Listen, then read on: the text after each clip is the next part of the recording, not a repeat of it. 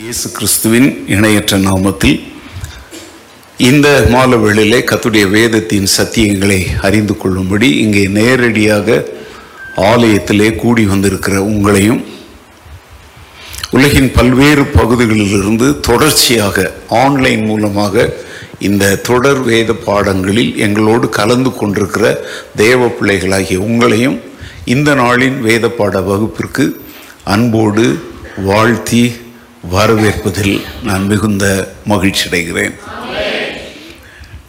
குறிப்பாக வெளிநாடுகளில் உள்ளவர்கள் இந்தியாவின் பல்வேறு பகுதியில் இருக்கிறவர்களுக்கு இன்றைக்கு மதியம் வந்து இன்னொரு வீடியோவை நான் உங்களுக்கு அனுப்பியிருக்கிறேன். இன்றைக்கு வந்து உங்களுக்கு ரெண்டு வீடியோ நைட்டில் இன்னொன்று வரும். ஆன்லைனில் பார்க்குறவங்களுக்கும் அந்த லிங்க் வரும். அது வந்து இன்று காலை பெங்களூரில் இருக்கிற பாஸ்டர்ஸ் ஃபெலோஷிப்பில் நான் பேசின ஒரு செய்தி. அதையும் நீங்கள் கேட்க வேண்டும் என்று அதற்குரிய லிங்க் உங்களுக்கு அனுப்பப்பட்டிருக்குது ஏற்கனவே நீங்கள் பார்த்துருப்பீங்க. ஒருவேளை கேட்க நேரம் இருந்திருக்காது. அதனால் இப்போது நீங்கள் இந்த ஆன்லைன் கேட்குறீங்க. நேரம் கிடைக்கும் பொழுது மதியம் அனுப்பினா அந்த லிங்க்கை நீங்கள் என்ன செய்யுங்க? திறந்து பாருங்கள் கத்துடைய வார்த்தையில் நாம் வளருவதற்கு நமக்கு கிடைக்கிற எல்லா வாய்ப்புகளையும் தவறாமல் நாம் பயன்படுத்தி கொள்ள வேண்டும். வசனம் கிடைக்காத பஞ்சம் வரும் என்று வேதத்தில் சொல்லப்பட்டிருக்குது. அது வரும் வரும்னு நிறைய பேர் நினச்சிட்டு அது அந்த அந்த பஞ்ச காலத்தில் தான் வாழ்ந்துட்டுருக்குறோம் புரியுது அவங்களுக்கு புரியுதா உங்களுக்கு? வசனம் வசனம் கிடைக்காத பஞ்சம் அப்படின்னா பிரசங்கம் பண்ணுறதுக்கு ஆளே இருக்க மாட்டாங்க. அப்படி கிடையாதுங்க. நூற்றுக்கணக்கில் திரள் திரளாய் பிரசங்கமாக இருப்பாங்க. ஆனால் பிரசங்கத்தை பிரசங்கமாய் உள்ளதை உள்ளபடி சொல்லுகிற பிரசங்கிமார் இல்லாதது தான் வசனத்தின் பஞ்சம். இன்னைக்கு நீங்கள் என்ன ஃபோனை திறந்தீங்கன்னா லேப்டாப்பை திறந்தீங்கன்னா கேண்டவன் போனவன் வந்தவன்லாம் ஆன்லைனில் என்ன செய்கிறான் ஆனால் அது வந்து அவங்களுக்கு ஒரு என்டர்டெயின்மெண்ட் பொழுதுபோக்காக மாறிடுச்சு. வசனத்துக்கு அவன் கொடுக்குற விளக்கங்களெல்லாம் கேட்கும் பொழுது நிறைய பேர் சிரிப்பு வருது. எங்களுக்கெல்லாம் சிரிப்பு வராது வயிறு பற்றி எரியும். ஏன்னா ஒரு கள்ள போதனை வந்து என்னென்னா ஒரு சுனாமி மாதிரி. தூக்கிட்டு போயிடும். பிழைக்கிறவன் பிழைப்பான் போகிறவன் போயிடுவான். அதனால தான் நான் உங்களுக்கு அடிக்கடி சொல்கிறேன் இந்த ஆன்லைனில் வர்ற கண்ட கண்டதெல்லாம் என்ன செய்யாதீங்க. பா பாருங்கள் பார்த்து ஆரம்பத்திலேயே கண்டுபிடிச்சிடணும். ஒரு நிமிஷம் ரெண்டு நிமிஷம். அவங்க பேசுகிறத கேட்கும் பொழுதே அவங்க சுயத்திற்காக பேசுகிறாங்களா? சிலுவையில் மறித்து உயிர்த்தெழுந்த இயேசுவை உயர்த்துவதற்காக பேசுகிறாங்களாங்கிறத கண்டுபிடிக்கிற ஆவியின் தெளிவு உங்களுக்கு தேவை. பகுத்தறியும் வரம். இதை குறித்து உங்களுக்கு எத்தனையோ முறை நான் சொல்லியிருக்கிறேன். சும்மா நேரத்தை வீணாக்கி ஒரு மணி நேரம் கேட்டுட்டு ஐயோ இவங்க தப்பாக பேசுகிறாங்க அந்த மணி நேரம் எவ்வளோ விலையேற பெற்றது? நான்லாம் ஒரு புஸ்தகம் வாங்கும்போது புஸ்தகத்தெல்லாம் படிச்சுட்டுலாம் வாங்க முடியாதுல்ல. முதல்ல நான் பார்க்குறது முன்னுரை. அந்த முன்னுரை அல்லது பொருள் அடக்கம்னு ஒன்று இருக்கும். அந்த பொருள் அடக்கத்தை நான் பார்ப்பேன். அதில் ஒரு பொருள் அடக்கத்தினுடைய ஒரு இதை என்ன செய்வேன்? அப்படி திருப்பி பார்ப்பேன். ஒரு நாலஞ்சு லைனில் ஒரு பார்க்குவேன். அதில் கண்டுபிடிச்சி அந்த பொருளடக்கம் பார்க்கும்பொழுது ரொம்ப டஃப்பான ஏதாவது ஒரு சப்ஜெக்ட் எழுதியிருப்பாங்க.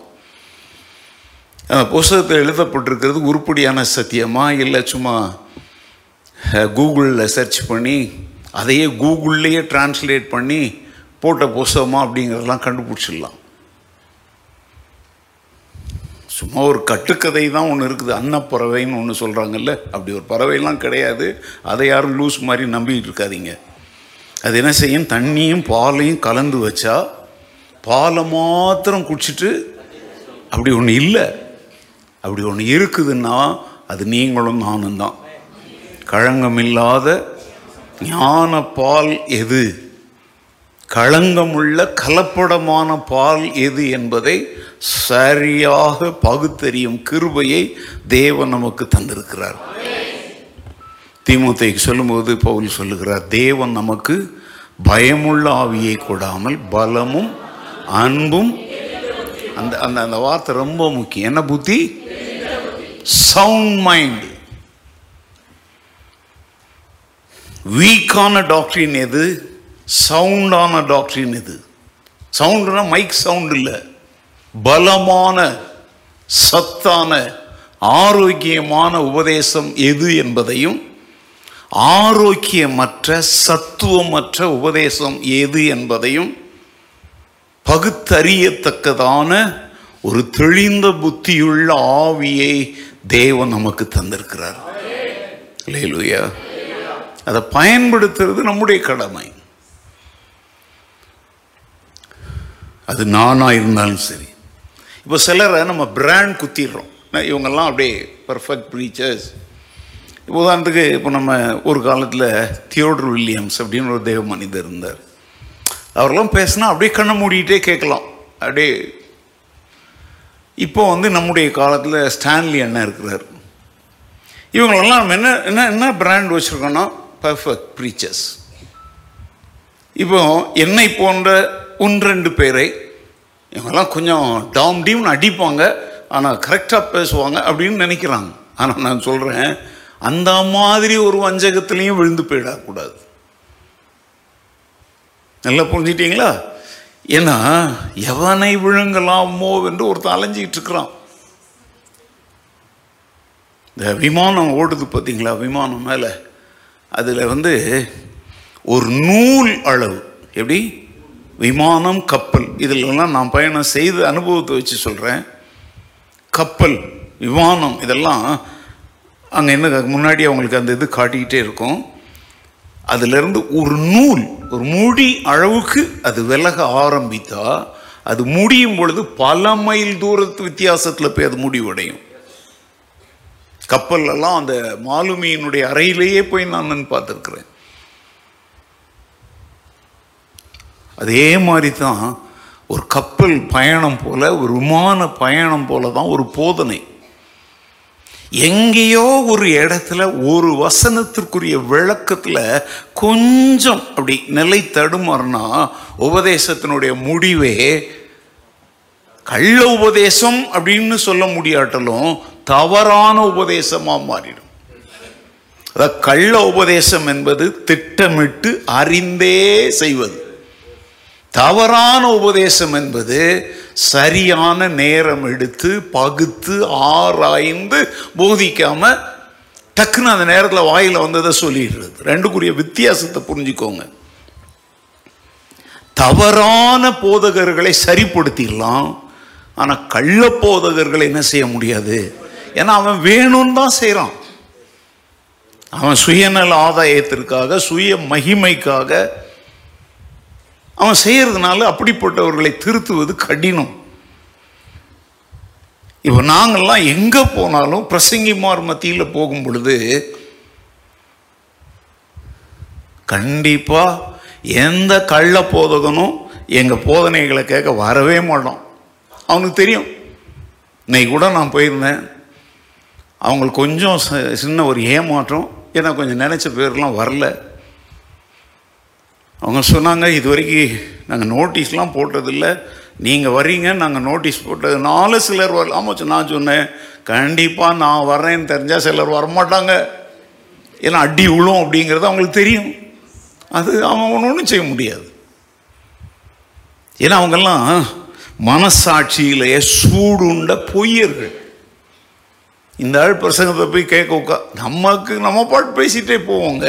அவங்களுக்கு தெரியும் எந்தெந்த ஏரியாவில் அடி விழும் அப்படின்ட்டு. ஆனால் நாங்கள் போகிற இடங்களில் இந்த ஆராதனை விஷயங்களில் இப்படி இந்த வெளிப்பாடு விஷயம் இப்படி இல்லை சிலர் அறியாமையினால் ஈ அடித்தான் காப்பி மாதிரி இவர் செஞ்சால் கரெக்டாக இருக்கும் அப்படின்னு என்ன செய்வாங்க? அப்படி அது வந்து கள்ள உபதேசம் அல்லது என்னது? தவறானது. அப்படிப்பட்டவங்களை நாங்கள் என்ன செய்வோம்? திருத்துவோம். இன்னைக்கு கூட பிரசங்கத்தை எப்படி செய்யணும்? பிரசங்கம் பண்ணும்போது நமக்கு இருக்க வேண்டிய அந்த அதிகாரம் போல்ட்னஸ் அதை பற்றி அதில் நான் பேசினேன். ஸோ இது எதற்காக நான் இந்த இன்ட்ரோடக்ஷனில் சொல்கிறேன் இந்த புதிய ஆண்டில் உலகமெங்கும் இருந்து பலர் இதை கேட்குறீங்க. ஏன்னா பல நாடுகளில் நான் நேரடியாகவே உங்களை பார்த்துருக்குறேன் உங்களுக்கு சபைகள் இல்லை. உள்ளூரில் உங்களுக்கு ஆவிக்குரிய ஐக்கியங்கள் இல்லை. ஒரு பட்டணத்தில் நீங்கள் ஒரே ஒரு குடும்பம் தான் கிறிஸ்தவர் இருப்பீங்க. இன்னொரு கிறிஸ்தவ குடும்பத்தை கண்டுபிடிப்பதற்கு ஒன்று ரெண்டு மணி நேரம் பயணம் செய்து நீங்கள் போக வேண்டியிருக்கும். அப்படிப்பட்டவங்க எங்களை போன்றவருடைய இந்த ஆன்லைன் டீச்சிங்கை நீங்கள் சார்ந்து இருக்கிறீங்க. அதனால் நீங்கள் வந்து என்ன செய்யணும்னா சத்திய வசனத்தை நிதானமாக நிதானமானால் மூச்சு எடுத்து பொறுமை அப்படின்னு அர்த்தம் இல்லை சரியாக. புரியுதா? ஒன்று ரெண்டு மூன்றுன்னு வரிசையாக பிரித்து முந்தின வசனம் என்ன சொல்லுது? பிந்தின வசனம் என்ன சொல்லுது? இந்த வசனத்தினுடைய உண்மையான அர்த்தம் என்ன? இதை யார் சொன்னாங்க? யாருக்கு சொன்னாங்க? எதுக்கு சொன்னாங்க? அப்படிங்கிறதெல்லாம் கரெக்டாக பேசுறதுக்கு பேர் தான் என்னது? நிதானமாய் பகுத்து போதிப்பது.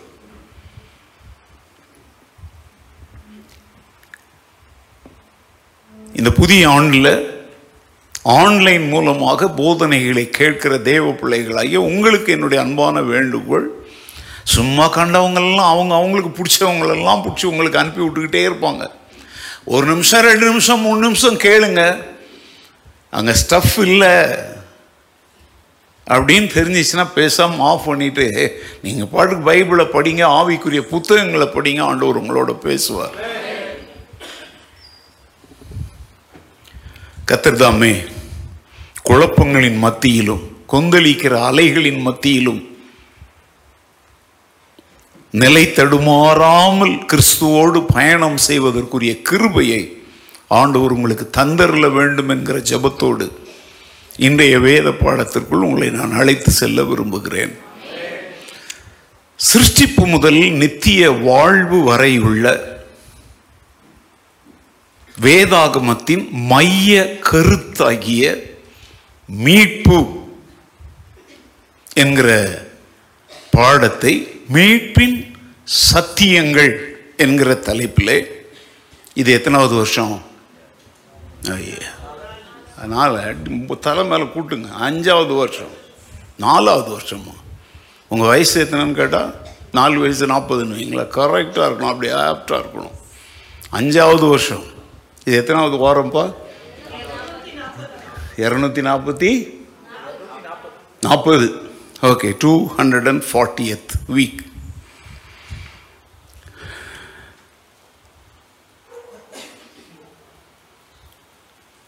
இப்போ நம்ம என்ன படிச்சிட்டு இருக்கிறோம்? அதெல்லாம் முடிச்சிட்டோம். நம்ம வந்து இப்போ மீட்கப்பட்ட தேவ பிள்ளைகளுடைய வாழ்க்கையில் கிரியை செய்கிற ஆவிக்குரிய வல்லமைகள் என்ன?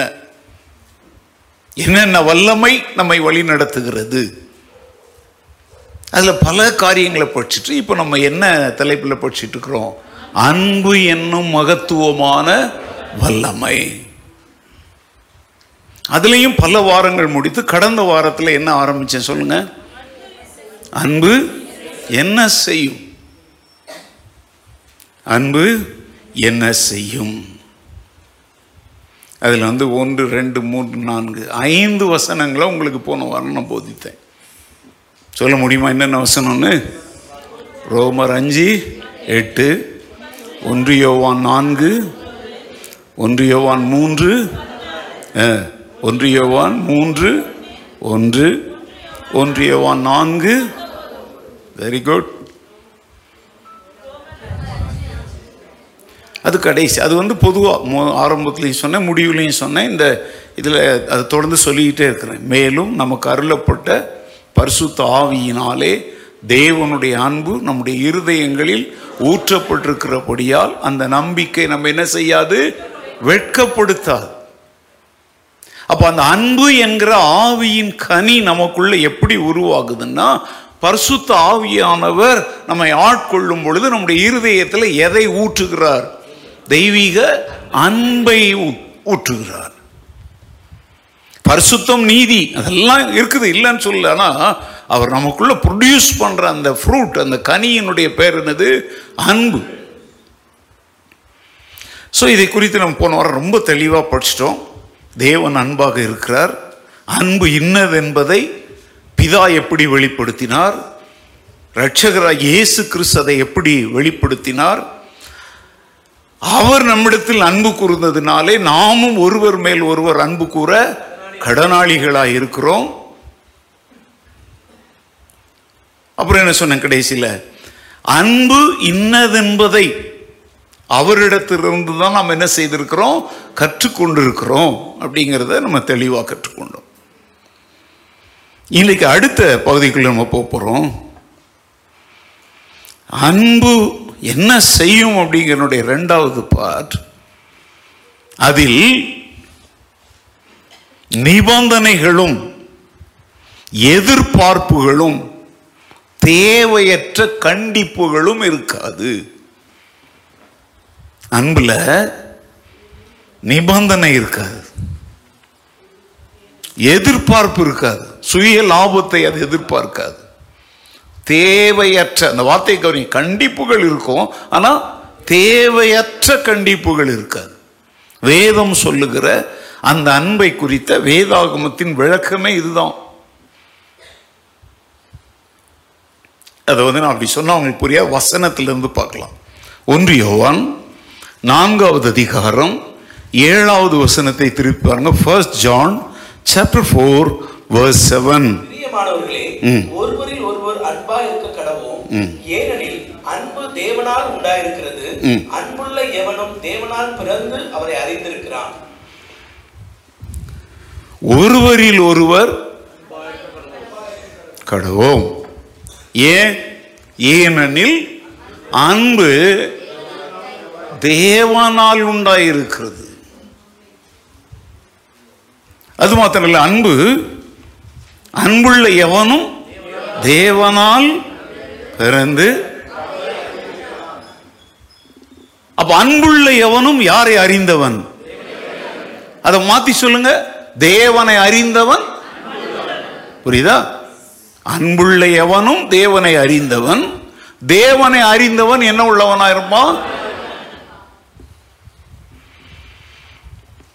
அந்த அன்பை இதெல்லாம் நிறைய தடவை உங்களுக்கு சொன்னது தான் மீண்டும் நினைவு தான் படுத்துறேன் முதலாவது அந்த அன்பை தேவனிடத்தில் நம்ம காட்டுறோம். நீ அவரிடத்தில் அன்பு கூறுவது போல பிறனிடத்தில் என்ன செய்யணும்? இதை வந்து உங்களுக்கு தெளிவாக சொல்லியிருக்கிறோம். வெர்டிக்கல் ஒரைசான்டல் நேராக பக்கவாட்டில். அந்த அன்பை நாம் பிறருக்கு வெளிப்படுத்தும் பொழுது அது ஜாதி பார்க்காது. எந்த கலர் க்ரீடு caste அப்படின்லாம் சொல்றாங்க பார்த்தீங்களா? அது எதையுமே பார்க்காது. ஏன்னா அன்பு யாரால் உண்டானது? தேவனால் உண்டானது. அவரிடத்தில் எந்த மாற்றமும் இல்லை. அவர் யாரை நேசிக்கிறார்? போன வாரம் கூட சொன்னேன். எல்லாரையும் நேசிக்கிறார்.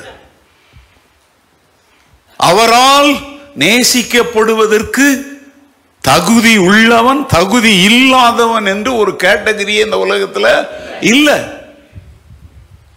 எல்லோரையும் அவர் நேசிக்கிறார். ஏன்னா அவர்தான் அன்பு. இப்ப நம்ம கிட்ட வந்து அன்பெல்லாம் கிடையாது. பரிசுத்த ஆவியானவர் அந்த அன்பை நம்முடைய இருதயத்தில் என்ன பண்ணியிருக்கிறார்? ஆனா ஆண்டவர் அப்படி இல்லைங்க. அவர் யாருக்கும் போய் யாரும் அவருக்கு போய் ஊத்தல. ஹீ இஸ் லவ் அவரே அன்பாகவே இருக்கிறார். அவருடைய குணாதிசயம் அவருடைய கேரக்டர் அவருடைய ஆட்ரிபியூட் என்னதுதான்? அன்புதான். அந்த அன்பை நமக்கு அவர் காண்பித்த பொழுது அந்த அன்பு நமக்கு வெளிப்பட்ட பொழுது இது இதெல்லாம் செஞ்சுக்கிட்டு வா அப்படின்னு அவர் என்ன செய்யல? சொல்லல. எந்த நிபந்தனைகளையும் அவர் என்ன செய்யல? விதிக்கலை. ஆண்டவருடைய அன்பிற்கு நாம் பாத்திரவான்களாய் மாறின பொழுது அதற்குரிய எந்த ஒரு தகுதியுமே நம்மிடத்தில் இருக்கல. மனிதன் அன்பு செலுத்தணும் அப்படின்னா அவன்கிட்ட சில கிரைட்டீரியா வச்சிருப்போம். இப்படி இப்படி இருந்தா இப்படி இப்படி இருந்தா ஓகே நான் சொல்கிறேன் அது அன்பே இல்லைங்க அது வியாபாரம். புரியுதா? நம்ம எல்லாரையும் சேர்த்து தான் சொல்கிறேன் நம்ம வந்து ஒன்றின் மேலே நம்முடைய அன்பை வைக்கணும்னா அதுக்கு சில எதிர்பார்ப்புகள் நம்மகிட்ட இருக்குது. ஆனால் அகாப்பி அன்பு என்பது நம்ம உள்ளமே சொல்லுது நான் நேசிக்கப்படுவதற்கு தகுதி அற்றவன் அப்படின்னு நம்ம மனசு சொல்லும் பொழுது அந்த மனசுல ஆண்டவர் பேசுறாரு நீ என் அன்பிற்குரியவன். இதுதாங்க அன்பு இதுதான் அகாப்பே அன்பு. அதாவது இன்னொருத்தர் யார் யூஸ்லெஸ் ஒர்த்லெஸ்ன்னு சொல்லியிருந்தா பரவாயில்லைங்க. நம்ம மனசாட்சியே நமக்கு சொல்லிச்சு. நான் உம்முடைய குமாரன் என்று சொல்லப்படுவதற்கு நான் யார் அல்ல? பாத்திரன். அப்படி நம்ம தூரமா நிக்கிறவன். அவனுக்கே தெரியுது நம்மளை மகனாலாம் அப்பா திருப்பி ஏற்றுக்குவாரான்னு அவனுக்கு சந்தேகம் இருக்குது அதனால போய் அப்பா அப்படி இப்படின்லாம் கெஞ்சி காலில் விழுறேன்லாம் அப்படிலாம் அவன் நினச்சிட்டு வரலாம் என்ன சொல்கிறான் தெரியுமா? உங்களுடைய வீட்டில் அங்கே ரெண்டு பேர் இருக்கிறான். வேலைக்காரன் இருக்கிறான் கூலிக்காரன் இருக்கிறான். வேலைக்காரனுக்கு ஒரு குறிப்பிட்ட சம்பளம் உண்டு. குறிப்பிட்ட வேலை நேரம் உண்டு. கூலிக்காரன் அப்படி கிடையாது. முப்பத்தோரு நாள்னா முப்பத்தோரு நாள் அவனுக்கு வேலை கிடைக்காது. அவன் அன்றாடம் காட்சி. அன்னைக்கு வேலை செஞ்சுட்டு அன்னைக்கு சம்பளத்தை வாங்கிட்டு ஐயா நாளைக்கு வேலை இருந்தால் சொல்லுங்க ஐயா அப்படின்னுவான். இருந்தா சொல்லுவார். ஆனால் வேலைக்காரன் அப்படி இல்லை. வேலை இருந்தாலும் இல்லாவிட்டால் அவன் ஒரு குறிப்பிட்ட நேரம் போவான். கொடுக்கப்பட்ட வேலையை செய்வான். அவனுக்கு ஓய்வு கூட கிடைக்கும். மாதம் சம்பளம் கண்டிப்பான செஞ்சிடும்? ஆனால் கூலிக்காரன் அப்படி இல்லை. கூலி தொழிலாளர்களுக்கும் தொழிலாளர்களுக்கும் வித்தியாசம் இருக்கு.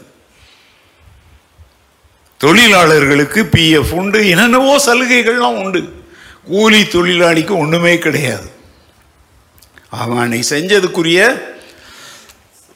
அன்றைக்கு வாங்கிட்டு போயிட்டு நான் வயிற்று அவன் என்ன செஞ்சுக்கணும் நிரப்பிக்கணும். உங்களுக்கு புரியுதா புரியலையா? அவன் என்ன சொல்கிறான் தெரியுமா? நான் எங்கள் அப்பா கிட்ட போயிட்டு உம்முடைய கூலிக்கார் அப்படின்னா நிரந்தரமாக எனக்கு வேலை கொடுத்து எனக்கு ஒரு சம்பளத்தை நிர்ணயம் பண்ணுங்கன்னு கூட கேட்கறதுக்கு எனக்கு என்ன இல்லை? தகுதி இல்லை. அன்றைக்கு வேலையை செஞ்சுட்டு ரோட்டில் போய் படுத்துக்கிறேன். நீங்கள் அடுத்தால என்னைக்கு வேலை கொடுக்குறீங்களோ அன்னைக்கு வந்து வேலை செய்கிறேன் ஒரு அந்த பரிதாப நிலை இதெல்லாம் அந்த பரிதாப நிலைமையை நம்ம கண்ணு முன்னாடி கொண்டாந்து நிறுத்தினா தான் புரியுங்க. ஆனால் அவன் யார் தெரியுமா? யார்கிட்ட போய் கேட்க போறானோ அவருடைய மகன். ஆனால் அவன் மனசு என்ன சொல்லுதுன்னா உங்களுடைய குமாரன் என்று சொல்லப்படுவதற்கு நான் யார் கிடையாது. ஏன் அப்படின்னா அந்த மகன் என்கிற உரிமையை சட்டப்படி இழந்துட்டான். எப்படி இழந்துட்டான்? சட்டப்படியே இழந்துட்டான்.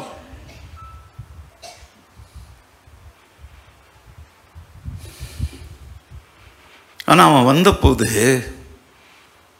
அந்த காட்சியெல்லாம் அப்படி நீங்கள் கண் முன்னால கொண்டு வாங்க. அவன் தூரத்தில் வருகிற போதே அவனுடைய தகப்பன் அவன் யாருன்னு அடையாளம் கண்டுக்கிட்டு சரி சனியம் போச்சுது திரும்பி வருது பார்க்கலாம். நம்மெல்லாம் அப்படி தானே பண்ணுறோம் என்னத்துக்கு தான் வருதுன்னு பார்க்கலாம். அப்படி இருந்தாரா? அவன் மனசுல இருக்கிறதே வேற இவர் மனசுல இருக்கிறதே வேற.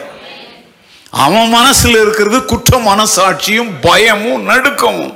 இவருடைய மனசுல ஒன்னே ஒண்ணுதான் இருக்குது அன்பு. அல்லேலூயா அவன் என்ன பண்ணான் எப்படி வாழ்ந்தான் என்ன நம்மகிட்ட என்னெல்லாம் பண்ணிட்டு போனான் நம்முடைய இருதயத்தை எப்படிலாம் உடைச்சிட்டு போனான் அதெல்லாம் அவர் மனசுல இல்லை. அவர் இவ்வளவு நாள் அவனை என்ன நினைந்தாரு? காணாம போயிட்டான். செத்து போயிட்டான். அதனால தான் அவன் அண்ணன்கிட்ட சொல்றாரு. அவன் காணாம இருப்போனா இப்பொழுது என்ன செய்யப்பட்டான்? அவன் மறித்து போனவனா இருந்தான் இப்போ கிடைச்சிக்கிட்டான்ப்பா பாருங்க அவன் வரும் வரைக்கும் அவர் காத்திருக்கல. இவர் ஓடுறார். அவன் என்ன நிலைமையில் இருக்கிறான்? துர்நாற்றம் கிழிந்த உடை கந்தல் ஆடை காலில் என்ன இல்லை? செருப்பு இல்லை. அந்த அன்பு அவனை கட்டி தழுவி அவனை ஏற்றுக்கொள்வதற்கு அவங்கிட்ட என்ன தகுதி இருந்துச்சு? ஒன்றும் இல்லை. நல்லா புரிஞ்சுக்கோங்க. இதில் தான் அந்த பிதாவானவருடைய அன்பை நம்ம பார்க்குறோம். அவர் அன்பாகவே இருக்கிறார்.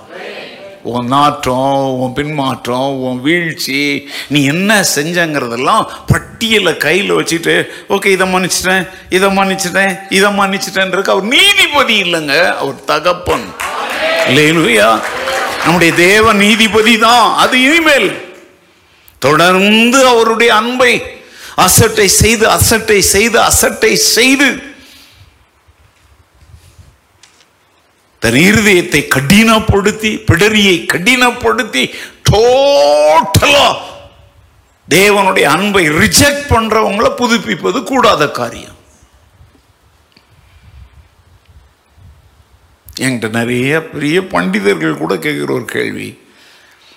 மன்னிக்கப்படவே முடியாத பாவம் என்ன பாச போன வாரம் கூட ரெண்டு பேரும் என்கிட்ட அதை பற்றி பேசினாங்க. பைபிள் சொல் பரிசுத்த ஆவியானவருக்கு விரோதமாய் செய்யப்படும் பாவம் என்ன செய்யப்படாது? இதுக்கெல்லாம் இன்னைக்கு எப்பா என்னோ பெரிய பரலோகத்தில் வெளிப்பாடு பெற்றவங்க மாதிரி கதைங்களை அவுத்து விடுறாங்க. அந்நிய பாச பேசுறவங்கள பார்த்து பரிகாசம் பண்ணிட்டா இது மன்னிக்கப்படாது. வெளிப்பாடு இப்போ இப்ப நாங்களே நாங்களே பேசுறேன் தீர்க்க தரிசனம் பேசுறவன் வெளிப்பாடு சொல்றவன் பரலோகத்துக்கு அப்பப்போ விசிட் அடிச்சுட்டு வரோம் நான் பத்தியெல்லாம் பச்சை பச்சையா புட்டு வைக்கிறேன். ஒருத்தங்க சொன்னாங்களாம் பாச ரூபனுக்கெல்லாம் மன்னிப்பே கிடையாதுன்னு. தெரிஞ்சு தான் பேசுறேன். எங்க டுபாங்கூர் டூப்ளிகேட்டை பப்ளிக்ல போட்டு உடைச்சு மக்களே ஏமாறாதீங்கன்றவன் நன்மை செய்றாங்க. இது பர்சுத்தாவியான ஏன்னா நல்லா தெரியும் இதெல்லாம் பர்சுத்தாவியானால் உண்டானது அல்ல என்பதை அறிந்ததுனால தைரியமா சொல்றோம். நான் உங்களுக்கு கூட சொல்றேன். ரொம்ப சிம்பிளாக சொல்லித்தரேன். ஏற்கனவே நான் சொல்லியிருக்கிறேன். ஆனால் நீங்கள் வசதியாக மறக்கிற ஆட்கள்ன்றதுனால நானும் வசதியாக திருப்பி சொல்கிறேன் பரிசுத்த ஆவியானவருக்கு விரோதமான பாவம் என்னன்னு நான் டீச் பண்ணியிருக்கேன். யாராவது ஒருத்தர் சொல்கிறீங்களா அவிசுவாசம் அவிசுவாசம். தான் தொடர்ந்து தொடர்ந்து தொடர்ந்து தொடர்ந்து உனக்கு போதிக்கப்பட்டும் உணர்த்தப்பட்டும் நீ விசுவாசிக்காமற் போனால் நீ அவிசுவாசத்திலேயே வாழ்வாயானால் அந்த அவிசுவாசம் என்கிற பாவத்திற்கு என்ன கிடையாது? மன்னிப்பு கிடையாது. நீங்க உங்களுக்கு வீட்டு பாடமும் அந்த வருஷத்துக்கு தரேன். இதை குறித்து நான் வந்து கிறிஸ்தவ ஐக்கியம் என்கிற தலைப்பில் ரெண்டு ஆண்டுகள் உங்களுக்கு போதித்த அந்த பாடத்தில் தான் இதை சொன்னேன் இல்லையா? அதை தெளிய வசன ஆதாரத்தோடு அவிசுவாசம்தான் பரிசுத்த ஆவியானவருக்கு விரோதமாய் செய்யப்படுகிற பாவம்.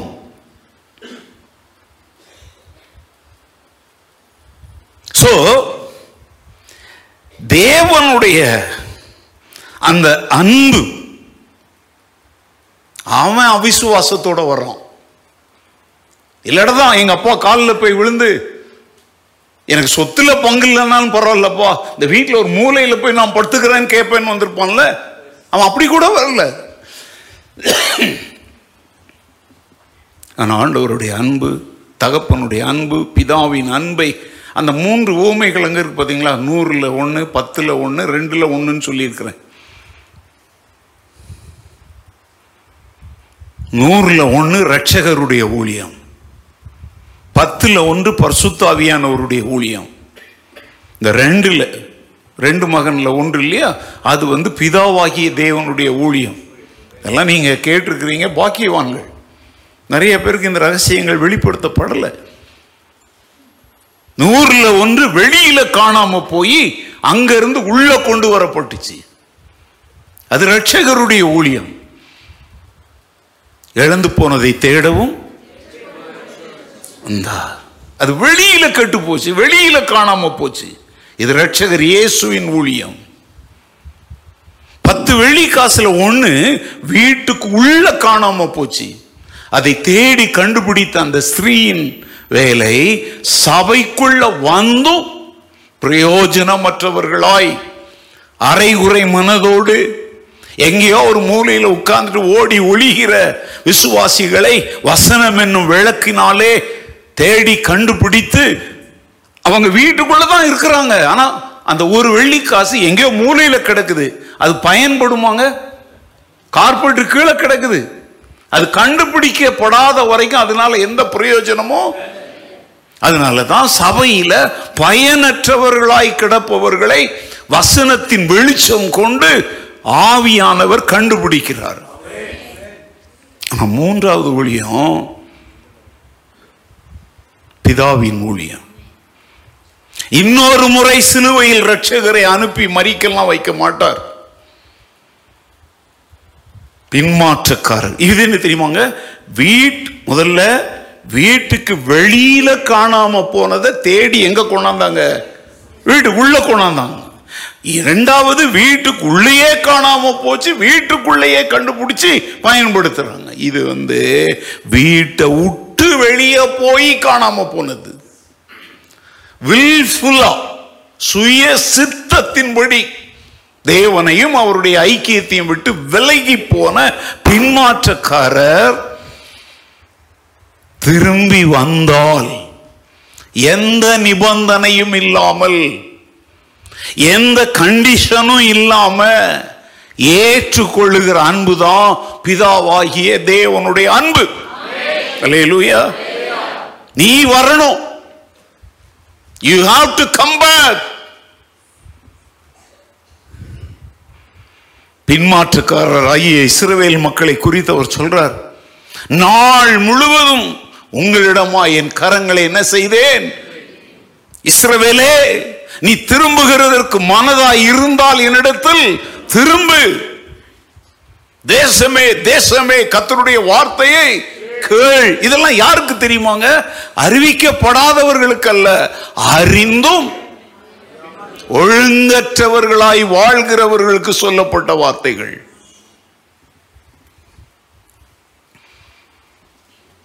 கீழையாத்திலே பிசின் தைலம் இல்லையோ? இஸ்ரவேலிலே ரண வைத்தியம் இல்லையா? பின்னையே என் ஜனங்கள் அந்நிய தேசங்களையும் அந்நிய தெய்வங்களையும் நாடி ஓடுறாங்க. அப்படிப்பட்ட மக்கள் தான் இந்த பிதாவானவருடைய அந்த ஊழியத்தை அங்கே சொல்கிறார் வா நீ வந்தன்னா நான் உன்னை என்ன செய்ய மாட்டேன்? தள்ள மாட்டேன். உன்னை கேள்வி கேட்க மாட்டேன். இந்த அகாப்பே அகாப்பே அப்படிங்கிற வார்த்தையினுடைய ரொம்ப முக்கியமானது இதுதான். நீங்களாம் நிறைய பேர் அகாப்பே அகாப்பே எங்கே பார்த்து அதுக்கு அர்த்தம் தெரியுமான்னு எனக்கு தெரில அன்பை குறிக்கிற மூல மொழியில நான்கு வார்த்தைகள் இருக்குது. இராஸ் சுட்டீரியா பீலியோ அகாப்பே மற்ற மூன்று அன்புமே நிபந்தனைகளுக்குட்பட்டது. அதுக்கெல்லாம் இப்ப திருப்பி நான் விளக்கம் சொல்லிட்டு இருக்கிற நேரம் இல்ல. பீலியோ என்பது வேற சொச்சீரியா என்பது வேற. ஈராஸ் என்பது வேற. இதுல எல்லாம் என்ன உண்டு தெரியுமா? நிபந்தனைகள் உண்டு. அதுல எதிர்பார்ப்புகள் உண்டு. நீ எனக்கு ஹலோ சொன்னா நானும் உனக்கு ஹலோ சொல்லுவேன். இது அன்பா? ஆனா அந்த கிரேக்க மொழியில இந்த அகாப்பே அப்படிங்கிற அந்த வார்த்தைக்கு தான் இப்ப நான் விளக்கம் சொல்லிட்டு இருக்கிறேன். அதுல என்ன கிடையாது? நிபந்தனையோடு ஏற்றுக்கொள்ள மாட்டார். வா வந்தால் ஏற்றுக்கொள்ளுவார். கண்டிஷன்லாம் போட்டு உன் கழுத்தை நெரிச்சு தொண்டைய பிடிச்சி நெருக்குகிற தேவன் அல்ல நாங்கள் பிரசங்கிக்கிற தேவன். அதனால தான் இந்த தேவனிடமாய் நீங்கள் வாருங்கள் என்று ஊரெங்கும் உலகெங்கும் நாங்கள் அறிவிக்கிறோம். நீ இருக்கிற வண்ணமாகவே வா. நாரி போயிட்டியா? உன் நாட்டுலாம் உன்னால கழுவ முடியாது. நார்ன மாதிரியே நீ வா. நீ இருக்கிற வண்ணமாகவே வா. என்னிடத்தில் வருகிறவனை நான் என்ன செய்வதில்லை?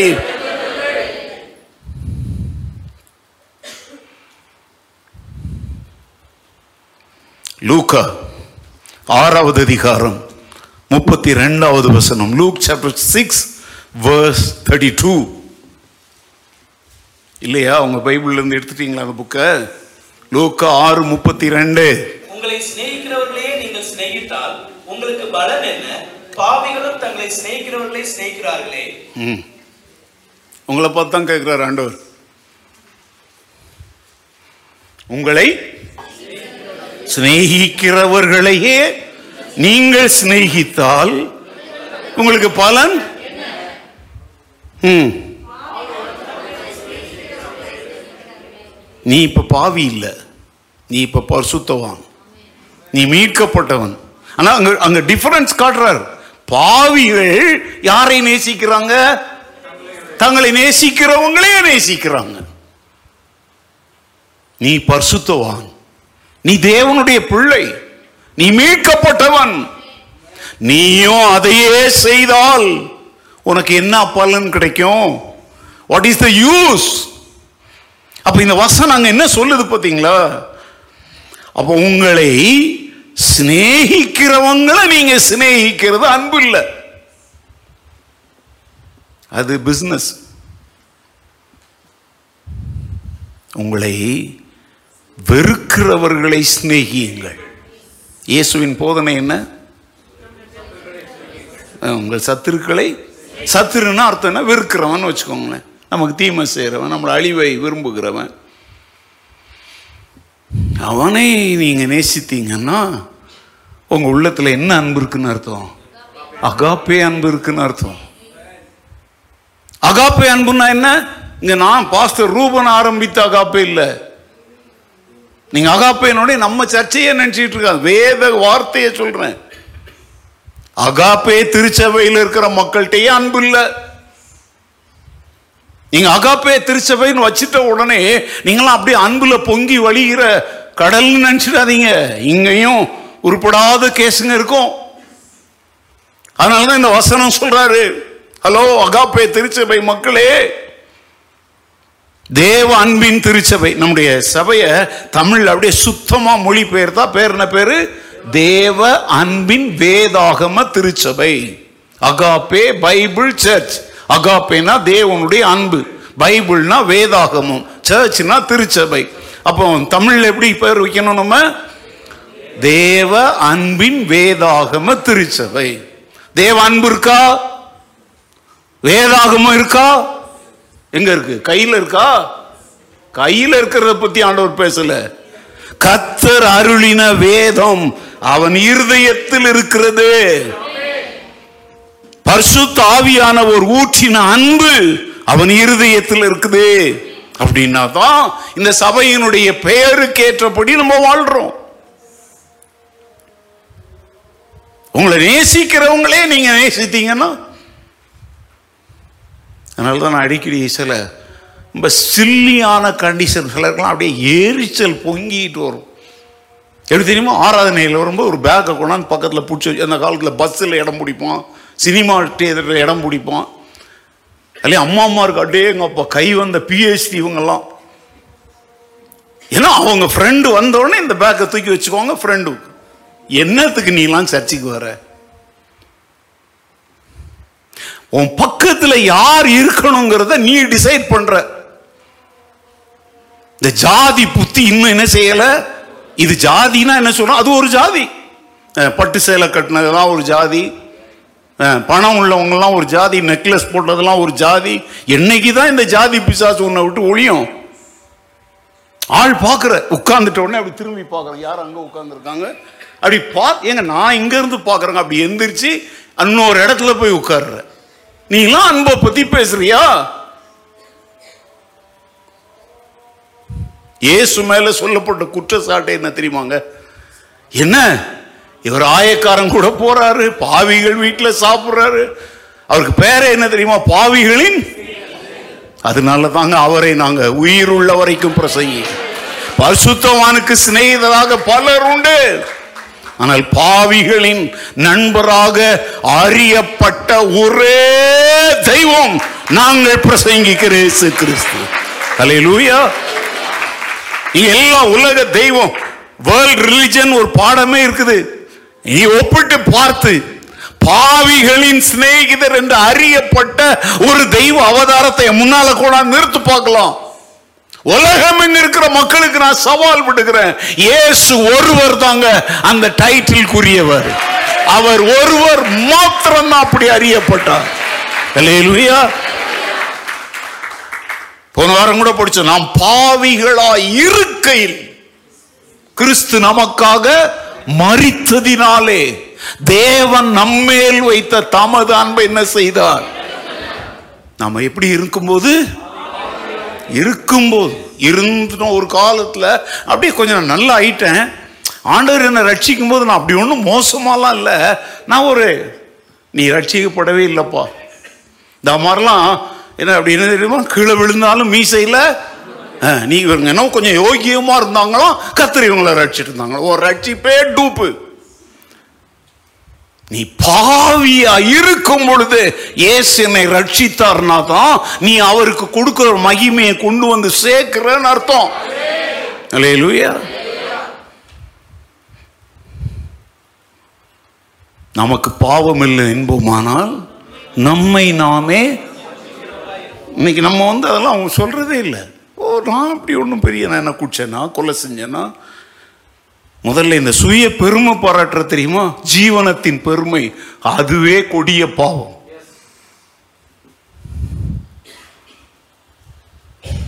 மூன்று பெரிய பாவங்கள் என்ன சொல்லுங்க? மாம்சத்து கண்களின் இச்சை மாம்சத்தின் இச்சை இந்த ஜீவனத்தின் பெருமையிலலாம் ஒன்று நான் ஒன்றும் அப்படிலாம் அவங்கள மாதிரிலாம் பாவம் செய்யலப்பா. உன்னை குறித்து எவ்வளோ பெருமையாக பேசுகிற பத்தியா? தாவிது சொல்றான் என் தாய் தாவிதா சங்கீதக்காரன் என் தாய் பாவத்தில் இல்லை. அந்த வசனத்தை நான் திருத்தி எத்தனை முறை திருத்தினா அந்த ஓட்ட ரெக்கார்டு மாதிரி சொன்னதே சொல்லிட்டு இருக்கக்கூடாது பாவ சுபாவத்தில் கற்பம் தரித்தாள். பாவத்தில் கற்பம் தரித்தா அவள் பாவம் செஞ்சு அதனால வசனத்தை எப்பெல்லாம் நான் திருத்திட்டேனோ அதுக்கப்புறம் அதை அப்படியே சொல்லணும். நான் பிறக்கும் போது பாவியா பிறக்கல. பாவ சுபாவத்தோடு பிறந்தேன். சான்ஸ் கிடைச்ச போது என்ன செஞ்சேன்? பாவம் செஞ்சேன். இப்போ எங்கள் வீட்டில் ஒரு குட்டி பிள்ளை இருக்கிறா. விவிலியா.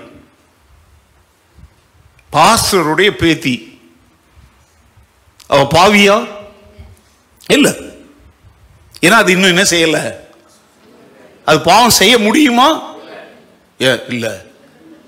என்ன இது? விடிய விடிய இதே கேட்டுவிட்டு முடியும். அந்த சுய சுத்தம் நன்மை தீமை இன்னதென்று அறிகிற வயது வரும் பொழுது சுய சுத்தத்தில் போயிட்டு அது செயல்பட ஆரம்பித்தால் பிஷப்புடைய பேத்தியா இருந்தாலும் அப்பதான் அவங்க யாரா மாறுகிறாங்க. பாவ சுபாவத்தை நம்ம அதனால்தான் அதனால தான் பைபிள் சொல்லுது பிள்ளையானவன் நடக்க வேண்டிய வழியில் என்ன செய்ய? அது அதுக்கு எரிச்சலாக இருக்கும். எங்கள் வீட்டிலலாம் பாருங்களேன் அப்படியே அப்பா பாப்பா என் பேரனையும் பேத்தியையும் போட்டு என் பேரனுக்கெல்லாம் என்னை பிடிக்கவே இல்லை இப்போ. முந்தி தாத்தா தாத்தான்னு பாட்டிக்கிட்டே போக மாட்டான். இப்போ வந்தாலே பாட்டி பாட்டி ஃபோன் அப்படின்னு தான் வரான். என்கிட்ட வர்றதே இல்லை. முந்தி வரும் என்கிட்ட வருவான் எல்லாம் பண்ணுவான். ஏன்னா நான் கண்டிஷனாக இருக்கிறேன் இப்போ. கண்ணு கெட்டு போயிடும். ஃபோன் எடுக்காத. இந்த பாருங்க இந்த இதை நீ ஒத்துக்கணும் முதல்ல. நீ பாவம் செஞ்சியோ செய்யலையோ அது ரெண்டாவது. ஆனா பாவ சுபாவத்தில் தான் மனிதன் பிறக்கிறான். அவனவன் தன் தன் சுய இச்சையினாலே இழுப்புண்டு சோதிக்கப்படுகிறான். அதனுடைய முடிவு என்ன தெரியுமா? பாவம். பாவம் என்னத்தை பிறப்பிக்கும்? மரணத்தை பிறப்பிக்கும். மரணம்னா என்ன? தேவனை விட்டு பிரிக்கப்படுதல். இந்த தெளிவு இன்னைக்கு அநேகருக்குள்ள இல்லை.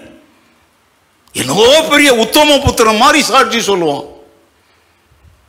அதுக்காக நீ பச்சை பச்சையா பாவம் செஞ்சேன்னு சொல்லணும் அவசியம் இல்லைங்க. அவர் உனக்கு ரட்சகரா இருக்கணும் அப்படின்னா நீ யாரா தான் இருந்திருக்கணும்? பாவியாக தான் இருந்திருக்கணும். யோபு கேட்கிறான் ஸ்ரீயினிடத்தில் பிறந்த மனுஷன் தேவனுக்கு முன்பாக நீதிமானாய் இருப்பது எப்படி? மீட்பராகி இயேசு கிறிஸ்துவின் மூலமாக. நம் பாவ சுபாவத்தோடு பிறக்கல அப்படின்ற ஒரு காரியத்தை இன்னைக்கு பிசாசு பலருக்குள்ள விதைச்சிட்டு இருக்கிறான். ஆயக்காரன் பரிசெயன் உதாரணத்தை எடுங்க. பரிசெயனுக்குள்ள தனக்குள்ள அந்த பாவத்துக்கும் தனக்கும் என்ன கிடையாது? அப்படியே வானத்துல இருந்து இறங்கி வந்த தேவதூதன் மாதிரி பேசுறோம் ஆனா ஆயக்காரன் தூரத்தில் ஆலயத்துக்குள்ள வரல. அதுக்கு கூட அவன் தன்னை தகுதி உள்ளவனா நினைக்கல. வெளியே நின்று தூரத்திலே நின்று மார்பிள் அடித்து அவன் கேட்டுக்கிட்டதெல்லாம் ரெண்டே ரெண்டு. ரெண்டில் மூணு. நீர் ஆண்டவர் நான் பாவி.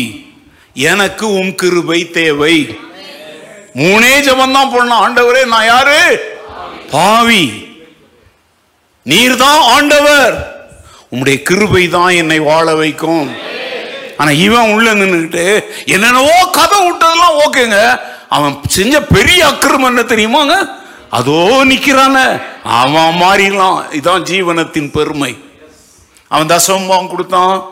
அநியாயக்காரர் பரிகாரர் கொள்ளைக்காரர் கூடலாம் அவன் சேரல. வாரத்தில் ரெண்டு தினம் இதெல்லாம் தப்பா? தப்பு இல்லை நியாயப்பிரமாணத்தின்படி அதெல்லாம் சரிதான். வருமானம் எல்லாத்துலேயும் அவன் என்ன கொடுத்தான்? இதெல்லாம் ஓகே. ஆனால் ஆவலத்தின் கொட்டி நாசமாக்குறபடி ஜீவனத்தின் பெருமையை பாருங்க.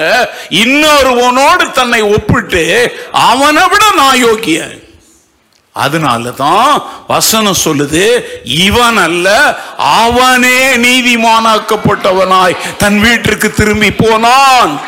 அல்லேலூயா இன்னைக்கு சபைகளில் கூட பிரச்சனை என்ன தெரியுமாங்க? இந்த பெரிய அண்ணன் சின்ன அண்ணன் மாதிரி சில பெரிய அண்ணன் பெரிய அக்கா அங்கே இருக்கிறாங்க. மற்றவங்க அப்படி ஏற இறங்க பார்க்கறது இவங்க என்னவோ அப்படியே வானத்துல இருந்து வந்து அப்படியே இறங்கி வந்த பரிசுத்தவான் பரிசுத்தவாட்டி மாதிரி மூத்த அண்ணன் அதானே செஞ்சான்? வேசிகளிடத்தில் உம்முடைய ஆஸ்தியை அழித்து போட்ட இவன். நான் கேட்குறேன் சரி அவன் அதை செஞ்சான். இவன் தகப்பனுக்கு என்ன மரியாதை கொடுத்தான்? தகப்பன் கெஞ்சுறார். வாசல் வரைக்கும் போய் அவன்கிட்ட போராடி கெஞ்சுறார். மகனே வாப்பா உன் தம்பி செத்துக்கு போயிட்டான்னு நினச்சோம்ப்பா வந்துட்டான். கெட்டு போனவன் திரும்பி வந்திருக்கிறான். வா அவன் வந்தான்னு பைபிளில் போட்டிருக்கா?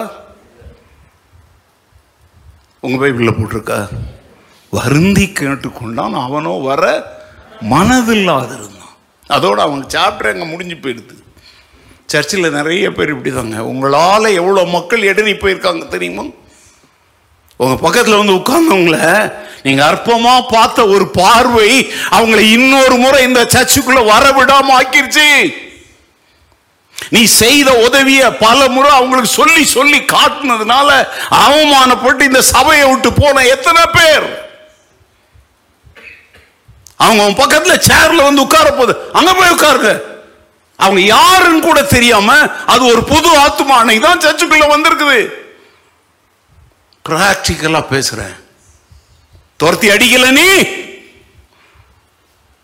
நீங்க ரெண்டு பெண்கள் உட்கார்ந்து பேசுகிறத பக்கத்துல வந்து உட்கார்ந்துக்கிற புதிய ஒரு ஆத்துமா கேட்டு ஐயோ இங்கேயும் இந்த மாதிரி காசிப்பிங் பண்ற மக்களா? இங்க வந்தா நம்ம மாற போறோம்னு? அதோட சேச்ச விட்டு போன மக்கள் எத்தனை?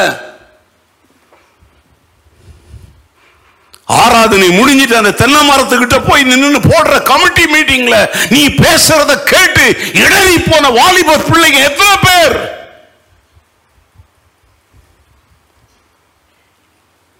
இதில் எழுப்புதலுக்கு வேற ஒரு ஜெபம். அதனால தான் சாக்கிர சொல்றேன். பேசுகிறதற்கு ஏதாவது பிரயோஜனமானது இருந்தா பேசு இல்லைன்னா வாயை மூடி போயிட்டே இரு. இந்த கொரோனா காலத்துலலாம் சர்ச்சு ரொம்ப சூப்பராக இருந்துச்சுங்க. நான் போகும் சொல்கிறேன் கொரோனா அது வேற வந்துச்சுன்னா இந்த ஆள் சொன்னால் வந்துச்சுன்னு என்ன போடுறாதீங்க ஏற்கனவே வந்துக்கிட்டு தான் இருக்குது. அந்த கொரோனா காலத்துலலாம் எப்படி தெரியுமா? லைனில் வரணும். நீங்களே கிட்ட வரனா கூட வர மாட்டீங்க கொஞ்சம் கேப் தான் பண்ணிக்கிட்டீங்க. அஞ்சு அடி ஆறு அடி தள்ளி உட்காரணும். முடிஞ்ச உடனே போலீஸ் கம்ப வச்சு துரத்துற மாதிரி கேம்பு என்ன நிம்மதியாக இருந்தோம் தெரியுமா? எப்போ இந்த கொரோனா கட்டுப்பாடு முடிஞ்சதோ திருப்பி எல்லாம் கச்சம்பூச்சாகி போச்சு. ஒருவேளை நான் சொல்லட்டா? அந்த நாட்களில் ஒரு ஒழுங்கை ஒழுக்கத்தை நீ கற்றுக்கொள்வதற்காக கூட தேவன் எதை வேணாலும் தேவன் பயன்படுத்துவார். தேவனால பயன்படுத்த முடியாதது ஒண்ணுமே இல்லைங்க. அமெரிக்காவில் இரட்டை கோபுரம் தகர்க்கப்பட்ட போது உலகமே எதிர்பார்த்த ஒரு காரியம் என்ன தெரியுமோ? திருச்சபைகள் ஒரு எழுப்புதல் உண்டாகும். மக்கள் தேவ தேடினாங்க ஆக்சுவலா அந்த சமயத்தில் நடந்துச்சு கொஞ்சம். அதற்கப்புறம் ரெண்டாயிரத்தி எட்டாவது ஆண்டு அமெரிக்க நாட்டில் பொருளாதார சீரழிவு ஏற்பட்ட பொழுது உலகமே எதிர்பார்த்துச்சு. அமெரிக்க தேசம் மனம் மக்களை தேடுவார்கள் சொல்லி. இல்ல.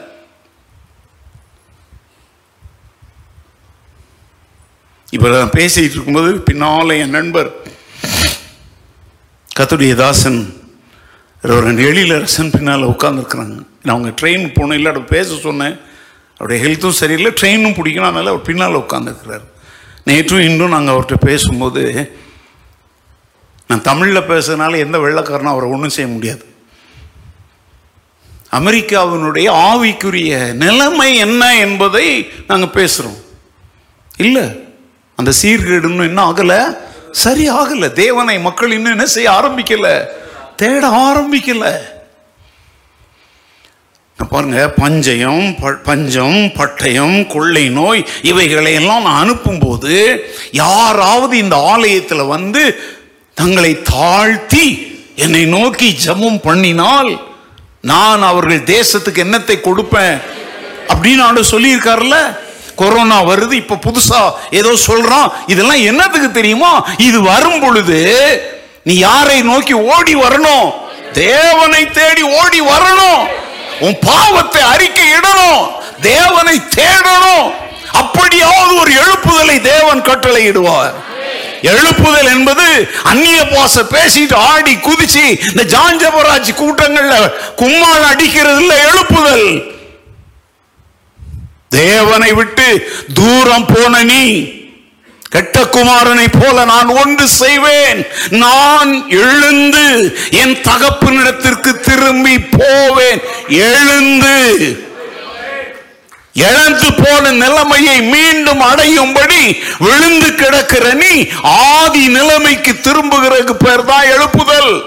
எழுப்புதல் என்பது இறைச்சல் அல்ல. எழுப்புதல் என்பது பாடல் அல்ல. எழுப்புதல் என்பது ஆறாவதையும் அல்ல. மானம் திரும்புதல். மனம் திரும்புதல்ல ரெண்டு இருக்குது. தேவனை அறியாமல் இருந்து ரட்சிக்கப்படும் போது ஏற்படுகிற ஒரு மனம் திரும்புதல். ஆனா இந்த எழுப்புதல் என்பது என்ன தெரியுமா? மனம் திரும்பினவன் சீர்கெட்டு போய் இதோ தேவன் மனுஷனை செம்மையானவனாய் உண்டாக்கினார். அவனோ அநேக உபாய தந்திரங்களை தனக்கு தேடி தன்னையே கெடுத்துக்கிட்டான் பார்த்தீங்களா அவன் எழுந்து அந்த ஆதி நிலைமைக்கு திரும்பி வர்றதுக்கு பேர் தாங்க எழுப்புதல். எழுப்புதல் டிவியில் ஒருத்தர் எப்போதும் டிவியே சரணம்னு சொல்றாரு அதுல வராது. எழுப்புதல் என்பது இங்க உள்ள வரணும். எழுப்புதல் வந்து சார்ல்ஸ் கிரவுண்ட்ல வராது பேலஸ் கிரவுண்ட்ல வராது. தேவ மக்கள் தேவனோடு மீண்டும் நல்மனம் பொருந்துவது தான் எழுப்புதல். சங்கீதக்காரன் சொல்றான் உமது ஜனங்கள் உம்மில் மகிழ்ந்து களி கூறும்படி நீர் எங்களை திரும்பவும். அப்ப ஒரு காலத்துல நாங்க உயிரோட இருந்தோம் ஆண்டவரே ஆதி அன்புல இருந்தோம். இன்னைக்கு நாங்க சீர்கெட்டு போய் கிடக்கிறோம். அந்த நிலைமைக்கு எங்களை மீண்டும் என்ன செய்யும்? அதுதாங்க எழுப்புதலுக்கான ஏக்கம். ஹலோ? உங்களுக்குள்ள அந்த ஏக்கம் இருக்குதா? சும்மா அங்கங்கே போய் எழுப்புதல் கூட்டம்ட்டு என்ன வலிப்பு வந்துருச்சா? எழுப்புதலா இருந்துச்சோம். என்ன எழுப்புதல்?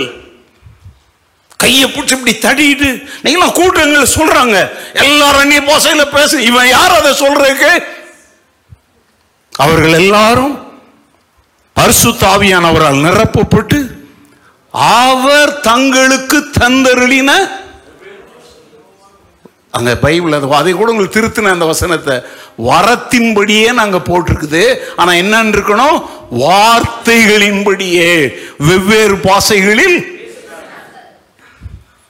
இதெல்லாம் நிறைய பேர் என்ன வந்து ஐயோ இவரெல்லாம் அந்நிய பாசைக்கு ஏய் டூப்ளிகேட் அந்நிய பாசைக்கு விரோதமானவன் தான் ஒரிஜினல் அந்நிய பாசையை நான் ஏற்றுக்கொள்றேன் அதை நான் பிரசங்கிக்கிறேன். பரிசுத்தாவியானவர் தருகிற வார்த்தையை பேசு. அவர் கரை போறாருன்னா நீ கரை போறாருன்னா தவளை கத்துற மாதிரி. சில சொல்லி கொடுக்க நான் பேசுற மாதிரி பேசு. இது இல்லப்பா எழுப்புதல். இது அந்த நேரத்தில் உன் சரீரத்தில் ஒரு ஃபீலிங்கை உண்டாக்கும். ஆனால் அது மனம் திரும்புதலை உண்டாக்காது. போலித்தனத்தை உண்டாக்கும். எப்படி தெரியுமா? குளிக்காமலேயே நம்ம ஒரு கூட்டம் இருக்குல்ல? பஸ்ஸில் அவன் ஏறினாலே பின்னால் ஏறினா இங்கே அடிக்கும் சென்ட் வாசனை. குளிச்சு எத்தனை நாளாக இருக்கும்? அத மாதிரி இந்த அந்நிய பாச பேசுறது ஆடுறது இப்படி பாடுறது சும்மாலாம் நிற்க மாட்டான் பக்கத்தில் இருக்கணும் இடிக்கிறது கேட் ஏன்னா அப்படிலாம் ஒரு ஷோ காட்டணும். தயவு செய்து இந்த போலியான எழுப்புதல் கூட்டங்கள் எல்லாம் போய் மாட்டிக்கிட்டு இருக்கிறதையும் இழந்துட்டு வந்துடுறாதீங்க வார்த்தையில் நில்லுங்க. வார்த்தை தாங்க எழுப்புதல். நூத்தி பத்தொன்பது சங்கீதத்தில் சொல்கிறார் என் ஆத்துமா மண்ணோடு மண்ணுனா இந்த மண் இல்ல உலகத்தோடு உலகமா ஊட்டிக்கிட்டு இருக்குது. உமது வசனத்தின்படி என்ன என்ன செய்யும்? உயிர்ப்பியும். உலக காரியங்களில் ஊட்டிக்கிட்டு இருக்கிறீங்களா? ஒரு கல்யாணம் நடந்தா அந்த கல்யாணம்லாம் அப்படியே கத்தரை மகிமைப்படுத்தும்படி செய்கிறீங்களா மஞ்சளை தடவி என்ன இதுக்கு பேர் என்ன பேர் இது? என்னது? நலுங்கு. நாசமாக போன கிறிஸ்தவனே. உலகம். கேட்டால் எங்கள் சொந்தக்காரங்க. என்ன சொந்தக்காரன்? என்ன செய் ஒரு குழந்தை பிறந்து அந்த குழந்தைக்கு தண்ணி ஊத்துறாங்களோ அதுக்கு ஒரு இருபது பொம்பளைக்கு ஒரு ஓலை விட்டுக்கிட்டு ஒரு குழந்தைக்கு தண்ணி ஊத்து தண்ணி என்ன இது என்ன? அதுக்கு ஒரு பெரிய விருந்து. ஐயோ மோடியோ. இப்போ அதை பேச ஆரம்பிச்சேன்னு அவ்வளோதான் டென்ஷன் பாஸ் ஆகிடுவேன் ஒரு வீடு திறப்பு விழா ஒரு ரிபனை வெட்டி கத்தருக்கு ஸ்தோத்திரம் சொல்லி உள்ள ஒரு ஜெபம். அதில் உள்ளே போயிட்டு ஹாலுக்கு ஒரு ஜெபம். பெட்ரூமுக்கு ஒரு ஜெபம். நான் அடிக்கடி டாய்லெட்டில் போய் என்ன ஜெபம் பண்ணுவீங்க? கான்சிபேஷனே இல்லாமல் இந்த டாய்லெட் தினந்தோறும் நல்லா உபயோகமாகட்டும் மரம் மண்டைங்க ஆனால் அதையும் செய்கிறாங்கங்க ஊழியர்கள் நான் காணிக்க கொடுப்பாங்கல்ல. உடனே என்ன செய்யறோம் ஒரு சொம்பில் தண்ணி எடுத்து எப்போ இங்கே கவனிங்க. சொம்பில் நான் இந்திரா நகரில் ஒரு வீடு திறப்பு விழா கூப்பிட்டுருந்தாங்க. இப்போ எல்லாம் முடிஞ்சது நான் உட்கார்ந்த உடனே ஒரு பெரிய சொம்பில் தண்ணி எடுத்துட்டு வர்றாங்க. இது என்ன இப்போ இவ்வளோ குடிக்க முடியுமா? தமிழ்நாட்டில் சொம்பில் தானே தண்ணி கொடுப்பாங்க. நான் வந்து நான் எங்கே போனாலும் என் சொந்த தண்ணியை எடுத்துகிட்டு போகிறேன் நான் அங்கேயும் எடுத்துகிட்டு போயிரு. சொம்பில் கொண்டா தண்ணியை வச்சேன் நான் சொன்னேன் எனக்கு வேண்டாங்க ஒன்றும் ஐயா அதுக்கு இல்லையா? அப்படின்னு. அப்புறம் எதுக்குன்னு கொஞ்சம் ஐயா அதை எல்லா இடத்து ரூம்லேயும் கொஞ்சம் என்ன பண்ணிடுங்க. யோ தண்ணி தெளிச்சிட்டு போகிறதுக்கு நான் வரல. ஆனால் அதையும் அங்கேயும் மாட்டிக்கிட்டு சோத்திரம் போட்டுக்கிட்டு ஒவ்வொரு இடமா போய் என்ன செய்கிறோம் தழிக்கிறான் இதான் என் ஆத்துமா என் எண்ணம் என் நினைவு என் யோசனை என் சிந்தனை எல்லாம் எதில் ஊட்டிக்கிட்டு கிடக்குது? மண்ணோடுன்னா மண் திரும்பியும் மண்ணுன்னு சொல்லாதீங்க. உலக சிந்தனைகள் உலகத்தாருடைய எல்லா நடவடிக்கைகளையும் நீ பின்பற்ற அப்படின்னா உனக்கு என்ன தேவை? எழுப்புதல் தேவை. சில ஆத்துமாக்கள் அப்பாவி ஆத்மாக்களாக இருக்கிறாங்கங்க. மாப்பிள்ள ஸ்டீபன் ராஜ் நம்ம ஆட்கள் வலியை வந்து உனக்கு ஆலோசனை சொல்லுவாங்கப்பா. உஷாராரு. நான் பாஸ்டர் என்ன சொல்கிறாரோ அத்தான் கேட்பேன்னு சொல்லிடணும். இங்கே ஆண்டிங்க இருக்கிறாங்க. அங்கிளுங்கெல்லாம் இருப்பாங்க. அவர் அப்படித்தான்ப்பா சொல்லுவார். ஸ்டீபன் ராஜ் திருமணத்தை வந்து ஒரு புதுமை திருமணமாக நடத்தி புதுமைனா வேற ஒன்றும் இல்லை. வசனத்தின்படி நடத்தி காட்டு. சரியா? நலுங்கு கிளுங்கன்னு வந்தாங்கன்னா அவங்க நடுங்கிக்கிட்டே ஓடும்படி துரத்தி விட்டுறணும். நம்ம ஆண்டிங்களா இருந்தா கூட சேர்க்காத. ம். இங்க பாருங்க இவங்களே யாரு? விசுவாசி. அல்போன்ஸே போய் சொல்லி கொடுப்பார். இப்படி செய்ய அப்படி செய்ய. எங்க எக்ஸாம்பிள் முன்னால உட்கார்ந்துருக்கிறனால சொல்றேன். நீங்க முடிச்சோடனே என்ன பதர் பண்ணீங்க? பாஸ்ட் உங்களை சொல்லிட்டாரு. எக்ஸாம்பிள் சரி வேணா சந்தோஷ் கிரிச்சா சொல்லி கொடுப்போம் ஏங்க தெரியாதவங்களுக்கும் உலக காரியங்களை சொல்லி கொடுக்கறதே யார் தான் நீங்க தான் வசன அடிப்படையில் வாழ பழகுங்க. அப்போ எழுப்புதல் வரும். ஓகே. உங்களை சிநேகி அது வந்து உலகம். தன்னை சிநேகித்தா சிநேகிக்கும். ஆனால் தேவனுடைய அன்பு என்ன செய்யும் அப்படின்னா சிநேகிக்கப்படுவதற்கு தகுதியற்றவர்களாய் எண்ணப்படுகிறவர்களை சிநேகிப்பது தான் தேவனுடைய அன்பு. இல்லையா நாம் தேவனுடைய அன்பினால் மற்றவர்களை நேசிக்கும் பொழுது நாம் தோல்வி அடைய வாய்ப்பே இல்லை.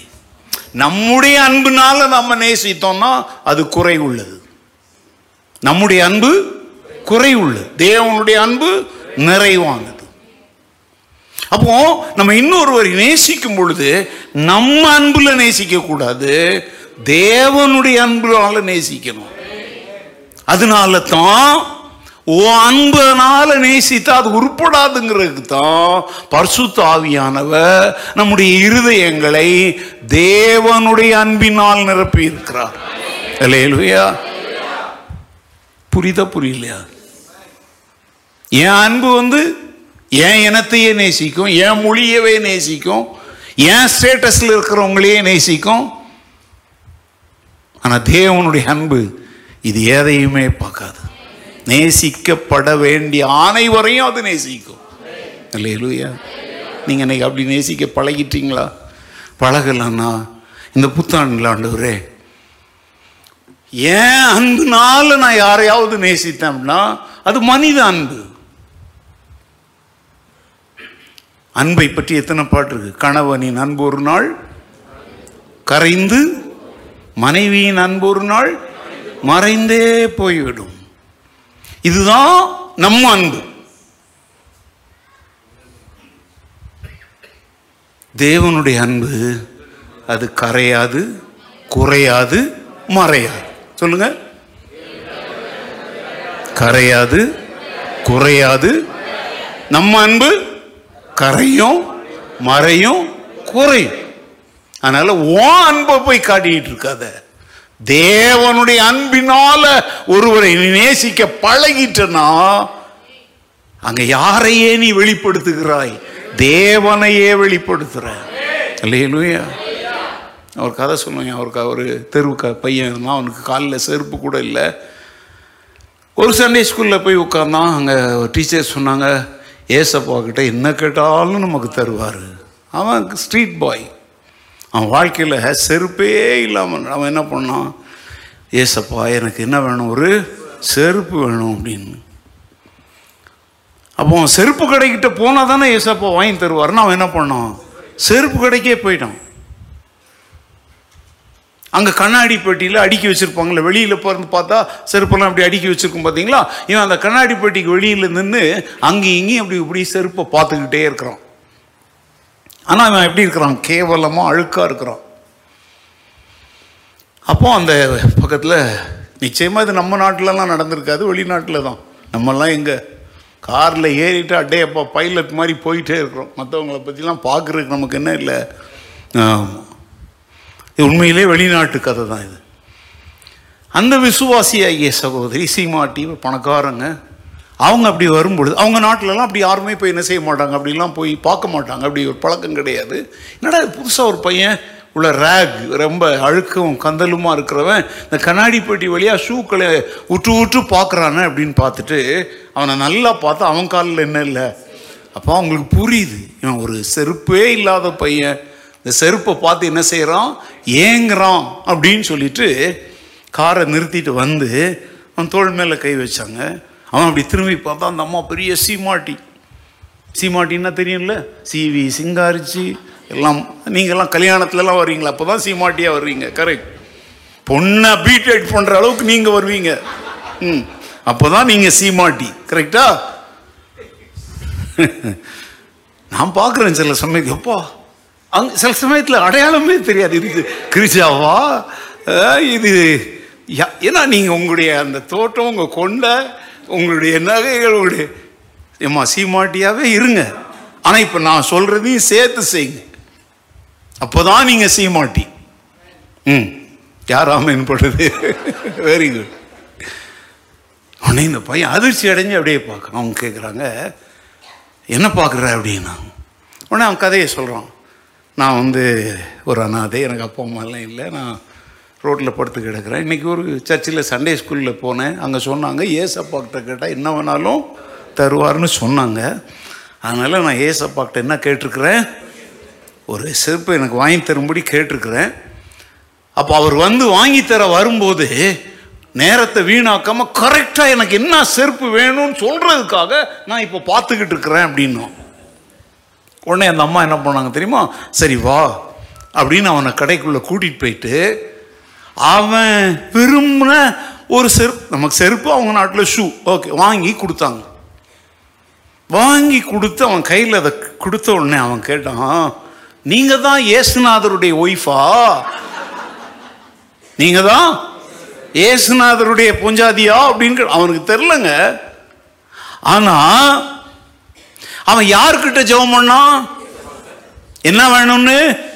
இப்போ ஒரு சீமாட்டி அம்மா வந்து அதை வாங்கி கொடுக்குறாங்க. ஆட்டோமேட்டிக்காக அந்த குழந்தையினுடைய மனசு என்ன நினைக்குது? ஏசுநாதர் பிஸியாக இருக்கிறார் போல இருக்கு. அதனால அவர் ஒய்ஃப் அனுப்பி நமக்கு என்ன வாங்கி கொடுக்க சொல்லி இருக்கிறாரு இன்னைக்கு சிறுசபை நான் கிறிஸ்துவின் மனவாட்டின்னு சொல்லிக்கிற.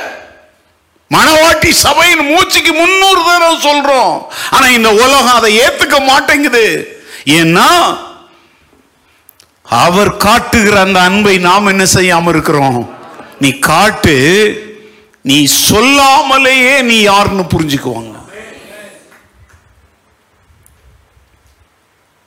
இன்னைக்கு வலிய நம்மளே போட வேண்டியிருக்குது ஒரு சிலுவையை போட்டுக்கிட்டு கழுத்தில் ஒரு சிலுவை அப்படியே போட்டு நான் கிறிஸ்தவன் காட்டிக்க முயற்சிக்கிறோம். ம்? உங்களுடைய நடவடிக்கைகள் பேச்சை பார்த்துட்டு யாராவது உங்களை பார்த்து கேட்கணும் ஆர் யூ ஏ கிறிஸ்டியன் நீங்கள் ஒரு கிறிஸ்தவரா? அப்படின்னு கேட்குறாங்க அப்படின்னா அதுதான் தேவ சாயல். இல்லையா பைபிளை கையில் பிடிச்சிட்டு போ உன் கையில் பைபிளே இல்லை ஒன்றும் இல்லை. நீ ட்ராவலில் இருக்கிற பஸ்ஸில் போகிற இல்லை ட்ரெயினில் போகிற நீ உட்கார்ந்துருக்கிற விதம் நீ பேசுகிற விதம் பிறரை நீ ஏற்றுக்கொள்கிற விதம் சிலரும் கொஞ்சம் அட்ஜஸ்ட் பண்ணி உட்கார வேண்டியிருக்கும். அந்த நேரத்தில் மூஞ்சை சுளிக்காம கொஞ்சம் இடிச்சுக்குவாங்க ஆரம்பத்தில். அப்படி அந்த மாதிரி நேரத்தில் நீ அந்த கிறிஸ்துவின் தன்மையை வெளிப்பட்டு நான் சொல்கிறேங்க எத்தனையோ இடங்கள் அப்படி கேட்டிருக்கிறாங்க. நான் முன்கூட்டி ட்ரெயின் பதிவு செய்கிறாள் எப்போவுமே. ஏப்ரல் மாதம் தமிழ்நாட்டில் ஒரு திருமணம். இன்னைக்கு ராத்திரி டிக்கெட் புக் பண்ண போகிறேன் ஏப்ரலுக்கு. ஆனால் அப்படி பண்ணிட்டு போவோங்க. அங்கே போய் பார்த்து உட்கார்ந்த உடனே ஒருத்தவங்க ஒரு ரிக்வஸ்ட் பண்ணுவாங்க ஐயா சாரி சார் உங்களுக்கு கொஞ்சம் இப்போ நான் பண்ணும்போது எப்போவுமே இந்த கீழ்பத்துக்கு பார்த்தீங்க அதான் ஏன்னா எனக்கே கால் ஆப்ரேஷன் ஆகிருக்கு என்னால் மேலெல்லாம் என்ன செய்ய முடியாது. ஆனால் அங்கே பார்த்தா ஒரு வயதான தாயின் தாப்புன்னு வந்திருப்பாங்க. நான் எப்படியாவது அட்ஜஸ்ட் பண்ணிக்குவேன் சார். இவளால் முடியாது. அப்போ அந்த இடத்துல ஒரு பேச்சும் பேசாமல் நீ பிடிச்ச அந்த லோவர் பர்த்தை விட்டு கொடுத்த அப்படின்னா உன்னில் அவங்க யாரை பார்ப்பாங்க? எத்தனை சமயம் அப்படி விட்டு கொடுக்க நேர்ந்திருக்கு தெரியுமா? சிலர்லாம் பா- சண்டை போடுவாங்க பாருப்பா. ம். அப்போதான் கேட்பாங்க அரிய கிறிஸ்டியன் சார்? அப்படின்னு கேட்பாங்க. ஸோ நம்முடைய அன்பின் செயல்கள் நம்மிலே மக்கள் யாரை பார்க்கும்படி உதவி செய்து கிறிஸ்துவை பார்க்கும்படி? இந்த வருஷத்தில் ஆண்டவர்கிட்ட இந்த கிருபையை கேட்கலாமா? கஷ்டம்தாங்க.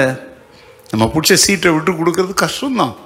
ஆனால் இந்த உலகத்தில் கிறிஸ்துவின் அன்பை வெளிப்படுத்தணும்னா அவர் தியாகம் செய்தது போல நாமும் பல்வேறு விஷயங்களில் தியாகம் செய்ய பழக வேண்டும். இழக்க பழக வேண்டும். என்னது என்னது என்னது என்னதுன்னு உட்கார்ந்துட்டு இருக்கிற வரைக்கும் இயேசுவை நம்ம என்ன செய்ய முடியாது? வெளிப்படுத்த முடியாது.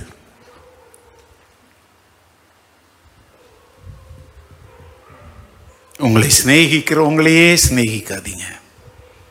உங்களை விருந்துக்கு பைபிள் சொல்லுது உங்களை விருந்துக்கு அழைக்கிறவங்களையே நீங்களும் அழைத்தால் நீங்கள் விசேஷித்து செய்கிறது என்ன பாவிகளும் அப்படியே செய்கிறார்களே. பாவிகள்ன்றது ஒரு கூட்டம் இல்லை. தேவன் இல்லாமல் வாழ்கிற மக்கள்னு அர்த்தம். அவங்க கூட தங்களை விருந்து கூட்டவங்களுக்கு இவங்களும் என்ன போடுவாங்க? இந்த வருஷம் கிறிஸ்மஸ்ல நீ யாரை கூப்பிட்ட? கலகலாம் முறுக்கு அது இதெல்லாம் யாரு கொடுத்த? உன் வீட்டுக்கு கொண்டாந்தவங்களுக்கு. நீ ஓ வீட்டுக்குள்ள இன்னொருத்தர் கொடுத்து பாக்கெட்டை அப்படியே தூக்கி கொடுக்குற. நிறைய பேர் இப்படிதாங்க. ஒருத்தர் கொடுப்பாங்க அதை அப்படியே வச்சிருப்பாங்க. ஸோ ஒரு வீட்டில இருந்து வந்த உடனே இதை திறந்து கூட பார்க்காம இருந்தாங்க ஆண்டி. இவங்க அதை செஞ்சிருக்கவே மாட்டாங்க. அது லோ குவாலிட்டியாக இருந்தால் ஓமானம் தான் போகும். இப்போல்லாம் கொஞ்சம் குறைஞ்சிருக்குல்ல? நம்ம சேர்ச்சிடலாம் இல்லை எங்கள் வீட்டுக்கே வரும் முந்திலாம் இப்போ வர்றதில்லை. ஒருவேளை பயந்து போய் வரலையா? இல்லை இந்த இதெல்லாம் விட்டுட்டீங்களான்னு தெரில கிறிஸ்மஸ் அப்படின்னாலே குக்கீஸ் ரோஸ் குக்கீஸ் அப்புறம் கலகலா என்னென்னவோ அதிரசம் அப்படியே தூக்கிட்டு போவாங்க. சிலர்லாம் ஆள் வச்சு சமையல் செஞ்சு பிரியாணி செஞ்சு கிறிஸ்மஸ் அன்னைக்கு போடுறாங்க. போட்ட உடனே ஜீவ அப்பம் கொடுப்பியா?